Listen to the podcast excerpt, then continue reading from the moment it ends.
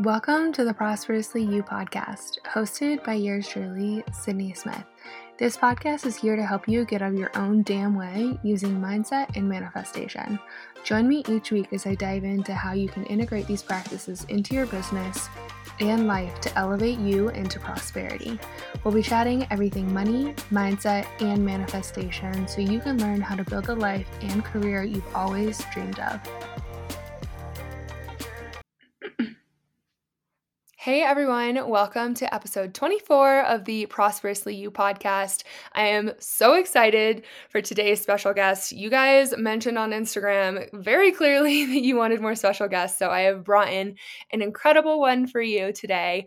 I have the anxiety doc on, Jen Anders, who is a close friend of mine and also just such an inspiration.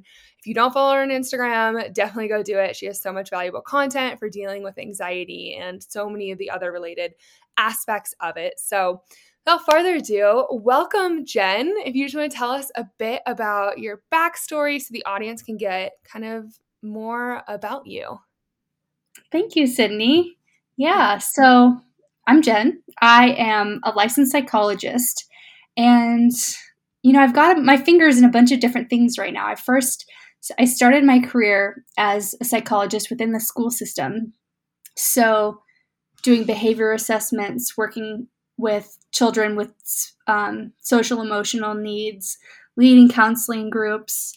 And I love working with children, but there was always like this part of me that wanted to work with adults. Like, I wanted to not just serve people and children within the education system, but open up my practice to a broader swath of society. And really, one of the driving factors behind that was my own struggles with anxiety and my, I guess, my learnings that you can work through it. You, it is possible to transform. It's possible to overcome. Um, you remember sitting kind of like on the other side of this whole thing, realizing how in the world am I going to like ever be free from anxiety? Like what how do you do that? What do you do? And mm-hmm. uh, over time, I learned how to do it. Um, I mean, obviously, I have a doctorate in psychology, so that helped. But um, you know, there's so many things that I've learned over the course of the past, I guess 10 10-ish years in this career path, and I like I wanted to I want to share it with people that's kind of like the root of all of this. So one one thing kind of led into the next, and I, I kind of just like kept on moving forward. I I'm not one of those people who kind of like gets stuck in a in one particular area of work. I I like to like move things around and shake things up. So I'm always doing something new. I've got a new project going on all the time and that's kind of like what keeps me excited, what keeps me passionate and going. So that's me. I love it. So I know you talked about like your struggles with anxiety a little bit, but what really drew you to work specifically with adults with anxiety? Yeah. Um well, so one, I, when I was in graduate school, one of my supervisors, well, I was working with children with anxiety, and one of my supervisors once said to one of the parents of the children that I work with, anxiety is one of the most treatable mental illnesses. And I was like, what? It's treatable? I actually had no idea at that point that it was. I thought that like if you have anxiety similar to like if you have bipolar disorder or if you have schizophrenia like you're doomed for life like you're doomed to have this thought pattern and so when she said that kind of like a light bulb went off and i was like oh like that's cool there's something that we can do about this and so i guess like fast forward, I realized that working with children can sometimes be like, not, I don't want to say limiting, that's not the right word, but like kids are just less insightful about their state of being. And I, as a practitioner, like to like go deep and get into it. And adults often, not necessarily always, but have more insight. Like they're able to take the knowledge and run with it. Like they're usually more curious yeah. about um, their healing. Like, so for example, working with kids for the most part, it's not their choice to work with me, their yeah. parents or their teachers. have mandated them to work with me. And that's just like a different energy. Yeah. Whereas adults work with me because they want to work with me because they want to get better. And it it kind of like when you want to get better and when you want to transform, the world opens up really. And Yeah. so like that's kind of the energy that I like working in. Yeah, that But- totally makes sense. Yeah, that's the short of it. Awesome. So, what is actually happening in our minds when we experience fear and doubt? Obviously, we talk a lot about this in like the mindfulness sector and things like that, but from a psychologist point of view, like what's really going on behind the scenes there? Yeah. So fear and anxiety and doubt are actually like a very normal and natural human response to the unknown. Mhm. Like that's that's just where everyone's brains naturally go when you're presented with something that you're uncertain uncertain about. It's a protective mechanism. And so it serves to protect us. The analogy I always like to use is like the reason why you and I are alive today is because our ancestors were so tuned in to like the negative and the the danger in their environments that they avoided it. Mhm. they steered clear of danger because their their anxiety and they were like heightened. They were tuned into their environment right? They were highly sensitive. They were overthinkers. They were extra vigilant and it was a protection. But now in 2021 we don't need to have that level of protection that level of um, kind of like fear activation and it actually is a, a disservice. Um, and so like i i always say in short bursts in short bursts anxiety is good. You want anxiety because it motivates you. It like helps you turn it up to the next gear to get going. But it becomes a problem when it's overactivated and when this state when you're like constantly in this state of being um, and most people don't realize that they're in it like un- unfortunately like so many people walk around not realizing that they're anxious that they're kind of like living in like their brains are in a cloud. I get so many people who write into me saying oh my gosh i didn't realize this was anxiety. But like yes like you don't have to be living like that is the point. Like people are just kind of like droning around with this like constant state of like almost like angst worry fear and they don't realize that there's something that they could be doing about it Yeah, I think it's it speaks to me because like even a couple years ago, I remember like it was right when I feel like people are starting to go to therapy more, or like more of my friends were, and like we're talking about anxiety, and I was like, I don't have anxiety, and then I realized like, oh my god, I have so much in so many different areas. Yeah. Um, and it, yeah, you don't have to live like that. Um, exactly so, what I guess I had a different question lined up, but I feel like this points more towards this one around like, so how do you then become aware of it and then start to take steps to heal so you're not just droning around in worry state? Oh, good question. So, anxiety in response to like a stressful situation is normal. I just want to say that. Like, that is typical. We wouldn't want to discourage someone from feeling anxiety in that sense. But when anxiety is experienced, even in the absence of a stressful event, that's when it's like, okay, it's a problem. So, how do you realize that you're there?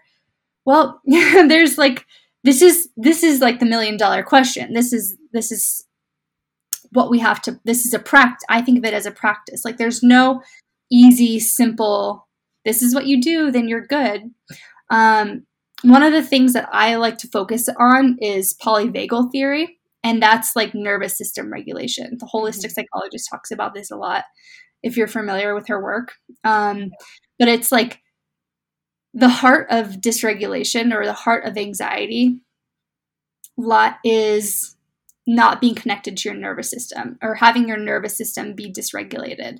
So how do you realize that it's like that? Well, there are some indicators. Like I like to think about anxiety as like it's a it's a clue into it informs us that anxiety is setting in. And so burnout is a big one. Like when you're feeling exhausted and you feel like you're stuck in a rut and you don't know how to get out of it, that's a big one.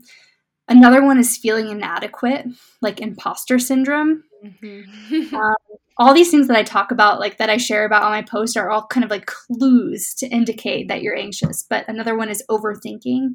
So if you're constantly perseverating on a topic, but not to like solve a problem or not to think through it, just to like loop through all the horrible things that went wrong or things that you could have been or should have been doing, mm-hmm. that's an indicator.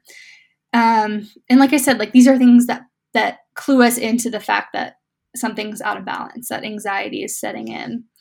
Um, you know, like how to pay attention to these things. Well, first and foremost, you have to start to bring awareness to your thoughts. A lot of people don't pay attention to their thoughts. Like humans are really unique in that we can think about our thoughts. It's called metacognition. And like not I think I think we're the only species that does this. I don't know for sure, but I heard that once that humans are the only species that can think about their thoughts. And so how cool. If we can think about them, then we can bring awareness to them mm-hmm. and bring awareness to not only our thoughts, but like how our body feels when we're experiencing a certain thought. So, an exercise that I like to walk people through is like tuning into where on your body you feel a specific feeling. So I really harbor tension in my shoulders. That's not for everyone. Sometimes people hold it in their stomach and they have GI issues and they have stomach they have um, some stomach issues. Other people like hold it in their hands and they'll you'll see like people pick out their nails and their nails are like short and stubby and their hands are raw. Other mm-hmm. people headaches, you know, pressure. So, like, everyone experiences tension in their body in a different place. And so, one of the first and most important steps is to pay attention to where in your body you feel this sensation, because mm. that is going to give you insight into what's going on. Yeah. Mm. That's I yeah I feel like the, the my first intro into it was like when I started doing yoga and they're like you hold so much tension in your hips and I was like what? What are you even talking about? Like, I think it's crazy once you like get more and more into this world because you realize like how all of these things impact your entire body and like so many areas of your life. I think we, you know, we just think like, oh, I just need to treat anxiety because I, it's just affecting this one area in my life that I want to work on. But it's like, actually, it stems through to a lot of different things. So, your life can change drastically when you start to become aware of and address these issues. Um, so, what usually informs our anxiety and fears? I know you talked about obviously like the evolutionary like benefits of anxiety and fear, but in like today's world, in more of like a trauma related um aspect, like what is really informing the anxiety and fears that we experience as adults? So when you say informed, do you mean like how do we know if we're anxious or like what causes anxiety? Like what causes it? Hmm. Yeah, I you know I I've spent a lot of time thinking about this because I'm like, you know, tr- I always try to like find patterns in yeah. certain behaviors and or in certain like thought processes, but I think that anxiety can like nothing has to inform anxiety. Yeah. It can first and foremost, I think it's a, a, personality trait. I think some people are just more prone to mm-hmm. overthinking, prone to um, worry, prone to these te- this temperament.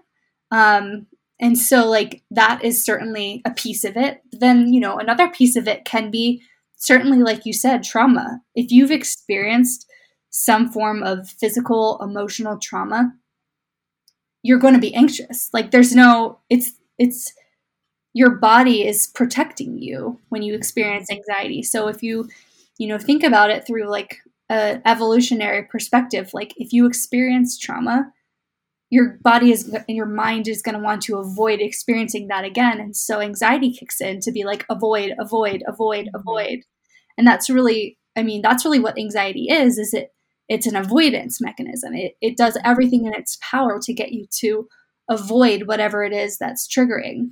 And the irony of anxiety is that, like, the more you avoid, the stronger the anxiety becomes. And, like, I'm not saying this, this is not true for trauma. Like, if you've experienced trauma, then of course, avoiding it is the most important thing to do and yeah. avoiding situations. So, like, I want, I have to be sensitive about how I frame this because, like, it can sound not trauma informed when I'm like, just lean into it. Like, this is not the case for for severe trauma, but say for example, if you have social anxiety and you mm-hmm. fear groups and settings where you're out in public and you have to communicate with people you don't know, a lot of people's natural tendency would be to avoid it. Like, okay, I'm not going to go to that event because it makes me anxious. Mm-hmm. But that in turn ends up making the situation even worse.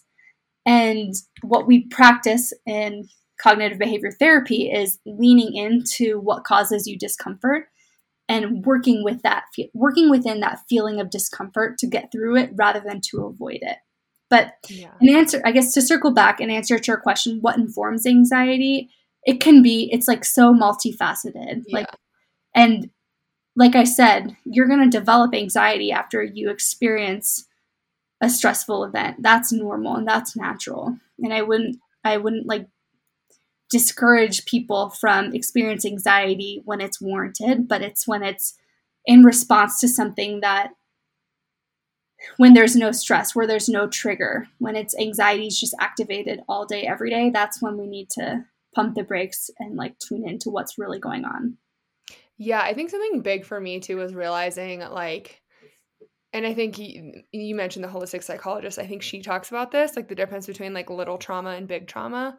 And like, because I think, you know, on the whole in my life, I never experienced like one huge tragic event. So I was just like, of course I shouldn't have anxiety or I shouldn't have these emotions. Like, I've never experienced like a super traumatizing, what I viewed as traumatizing. And then it was in a way liberating to hear her talk about like smaller things that can still cause you trauma and still be like and cause anxiety that you have to work through in the sense of like almost like giving yourself like recognition of it instead of like just pushing it down and being like no no no like I I was never in a tragic car accident for example so like I should never have like this anxiety around this.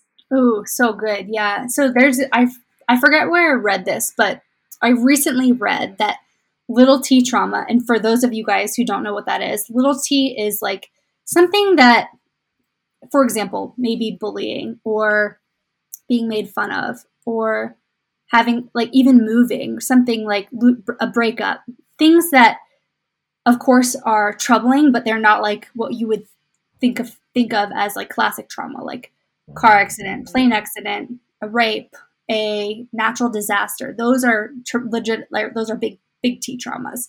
So yeah. your body actually experiences or can experience little t trauma in the same way that it experiences big T trauma. Like it mm-hmm. your body can't differentiate the two. And what what happens with little t trauma is it adds up. It like all compounds. And so the experience within the body would be the same as if you've been in a car accident. For some, for some, I, of course, like I'm have to be careful about like making blanket generalized statements. But we get in trouble, like you said, Sydney, when we're, we say, I shouldn't experience anxiety because I haven't experienced trauma or I haven't experienced a natural disaster or something that would warrant me to experience this. Mm-hmm. And we get get upset with ourselves for feeling it because we think we shouldn't be because we don't deserve to experience this in the absence of trauma but that's just not how anxiety works. You can experience anxiety even if you haven't even if you haven't gone through or experienced trauma. Yeah. So the first step obviously what you talked about earlier is like becoming aware of where anxiety is kind of coming in and then i think also like pairing it with what we were just talking about like becoming aware of like stop diminishing the way you feel like that's only going to make it worse if you're just like well i shouldn't. Um, i had a coach one time who was like don't should all over yourself. Um, which i feel like is accurate but anyway so obviously there's like awareness and then like giving yourself like forgiveness and grace but then how do you actually like what are some of your top tips for then like coming out the other side? Because i think like something i've talked with a lot about friends uh, or with friends is something where it's like, okay, great, now I'm aware of it. Now I, I, I don't want to just sit here. Like I need to move through it, right? Yeah, that's so true. So I think where that begins is creating space in between when you're triggered or creating space in between when a negative thought comes up and how you react to it. And what I mean by that is something's going to trigger you. Something's going to make you upset. That's going to like trigger anxious thoughts. And so, A, being aware of what those things are. So, knowing your triggers and thinking about triggers as as not something like that we need to judge or get upset about, but something that like an indicator that helps us know where in our life we're not fulfilled. And so what we want to do is we want to listen to our anxiety with curiosity rather than with judgment and and and think about how and what it can teach us. But like mm-hmm. at a at, you know at a tangible level, what happens is so you get triggered or anxiety starts looping and you're aware of it. Your goal is to try to create space in between how you respond, how you react, how you think, and that initial thought. Mm-hmm. Like if we can just make good use of that five second space, like that window in between stimulus and reaction, like this is where transformation lies in that mm-hmm. five seconds. It's like, it's not like, how do we get rid of anxiety as a whole, like forever for good? No, that's that, like, when you think about that, it's overwhelming. It's mm-hmm. how do you, in each thought, in each moment, choose to not let anxiety get the best of you. Yeah. Like it's something better. Yeah. And it's really like comes down to like a thought by thought. It's so, it's very like specific on yeah. you have to consciously make this choice every thought you have or every anxious thought you have. Does that make sense? Yeah, no, for sure. I remember when I was first like diving into this stuff, I was working with someone who told me she was like you need to stop thinking of your thoughts as like a river that just like take you away with the current mm-hmm. but like a faucet that you can really start to control yeah yeah that's good i like that i never heard that before but i really like that yeah it was a good analogy that definitely stuck with me and it was definitely at the time I was like really starting to lean into this stuff where I was like, wait, what do you mean? I can like control the way I think. I don't have to just be like, yeah. oh, like what I said earlier, like shooting all over myself all the time of like, oh my God, why didn't I do this this way? I should have done this, or like whatever thought patterns that really weren't serving me because I think I was starting to realize like how many times I was just like spiraling into these negative thought patterns that like it's not like you're more productive in that headspace.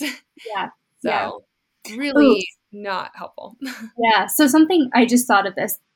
So one of the things that I encourage people to do when they start looping and it's like, I can't get out of this. What do I do? Is set a timer on your phone for 75 seconds and go into a quiet place.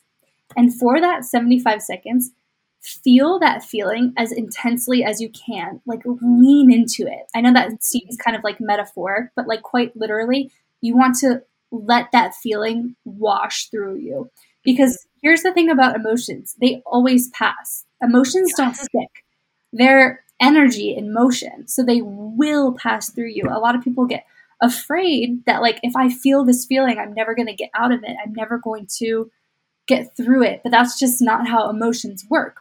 So if you, for 75 seconds, lean into this, like cry, pull your hair, do whatever, like so intensely, you'll realize that by the end of that 75 seconds, you're like, huh, that passed. It's like a, yeah. like a very visceral feeling of like, leaning into it in order to let it pass through you.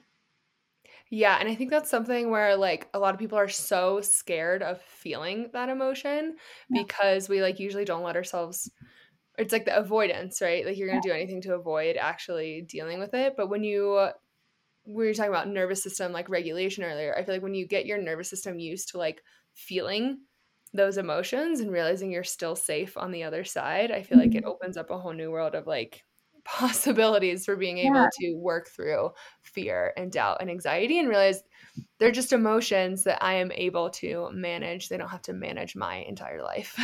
so well said. And that's like really the the heart of my practice is like helping people understand that they don't need to fear uncomfortable emotions, uncomfortable feelings that they can just experience them and know and trust that they'll pass. Yeah. So beautiful. Um, so how do you see mindset playing a role in managing anxiety? Mm, yeah, so this is one of like my favorite parts of this practice because I know you and I are both huge into into mindset. Like it is it's the foundation, I believe, of everything. And so how this ties into anxiety is I always practice and I encourage people to practice embodying the person that they want to be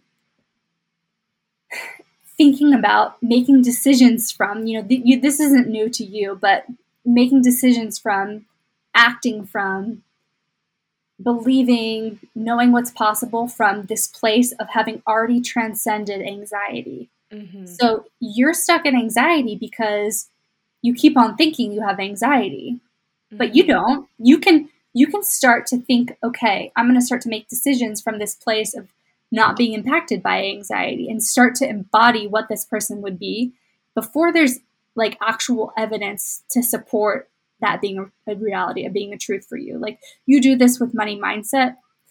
Same, this is same principle with anxiety. Mm-hmm. So how does Sydney act in six months when she's worked through this stuff? Mm-hmm. How does mm-hmm. she think? How does she feel? How does she react? How does she be that person now? Same is true for mental health. I love that. And that's, yeah, it's something where we think of like, oh, I learned this one framework for this one part of life, but it's really transcends when it's mindset work, it transcends to every part of like, I obviously talk a lot about embodying your next level, obviously with the primary focus be like, or be around earning at a new level income like where would you be if you made like $15,000 a month whatever the level you're looking to get to? And it's so interesting that it's like it's exactly the same for any other thing whether it's you're trying to call in and manifest a new healthier headspace and like who am i on the other side of anxiety? Or i'm trying to call in and manifest a partner like who am i? How do i act in this relationship? It's just so cool. I mean, obvious. It's so cool and obvious how it's all so intricately connected of like it's the same principles and practices. Yeah. Yeah. It doesn't, I mean, like it works for all areas of life. And so I like try to bring it into psychology and mental health because a lot of psychology is like, okay, we have to stick to the books, we have to stick to the mm-hmm. ways and the tools and the theories that we know have been proven, like cognitive behavior therapy, mm-hmm. acceptance and commitment therapy, like there are certain like bread and butter techniques that we use, mm-hmm. of course, and they're helpful. But in order to like take it one step further, I like to bring this theory, this principle into my practice as well. And you you've seen the benefits of it. You know how it works. Can work oh, yeah.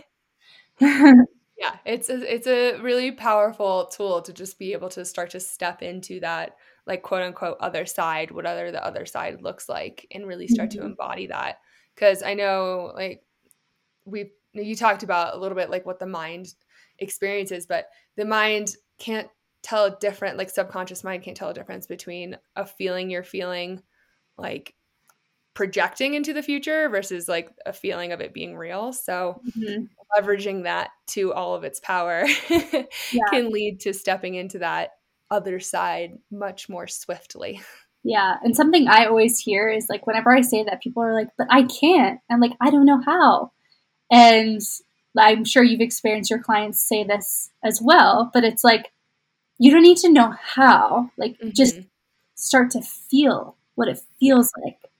Yeah. And like, I, I mean, journaling and writing things down is really excellent practice to get you there because sometimes thoughts can be like overwhelming or confusing mm-hmm. and it helps to write them down on paper to like organize them and get clear on what they are, but it's a starting point. Yeah, definitely. Like I feel like it's really important to do like you can do a visual as well, but like even just the journal prompt of like how do I show up when I'm on this other side? Like mm-hmm. what what do I like what kind of character traits and attributes do I feel like I have really cemented? Um so yeah, all good journal prompts, all for the journal prompts. Yeah. Um, so thank you so much for coming on and chatting through all of this. It's so I feel like helpful to really start to understand where our headspace is at, how we can start to manage it, and then really heal and work through it.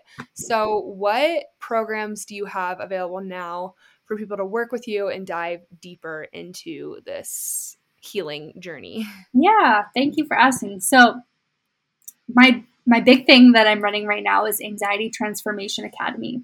Mm-hmm. And this is really for people who have maybe experienced one-on-one therapy in the past and they're like, uh, talk therapy is not for me. Mm-hmm. You want the tools, you want to learn how to manage anxiety when you're triggered, but like therapy just didn't work for you. That's kind of like how that's the angle that I'm taking with this.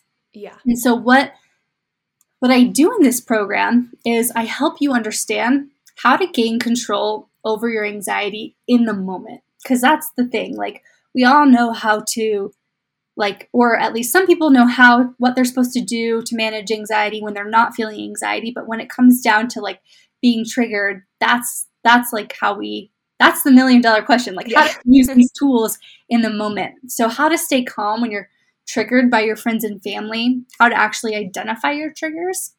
And then we work on getting rid of cognitive distortions or like what what we call thinking traps. Gotcha. Um, these are really common. We all kind of like we tend to categorize the world, and it helps us make sense of things, but they can be problematic when they start to limit our thinking. They limit our mm-hmm. way of being. Um, and then how to bring about lasting change in your life. So, really, I filter all of this through like a trauma informed lens. I mm-hmm. love to use polyvagal theory, which is nervous system regulation.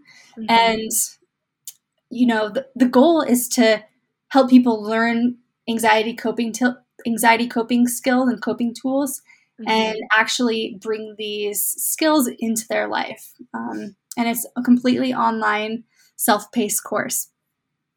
Beautiful. Well, I am sure it is the most transformation that someone would have ever experienced diving into anxiety. And I feel that of like, yeah, I tried talk therapy and it it wasn't for me. It felt like I was just again kind of like sitting in the awareness stage without the tools to work through. So I feel like this program is going to be such a game changer for people who are able to actually see the other side instead of just, you know, maybe a few steps of it. Yeah, yeah. Thank you. And if yeah, if you're curious, I talk about it a lot on my Instagram and it's the first link in my bio. So if you're cur- if you're curious or you'd like to learn more, got an informational video, go check it out. Yeah, and I will can or I'll put that link in the show notes too so people can go directly to that.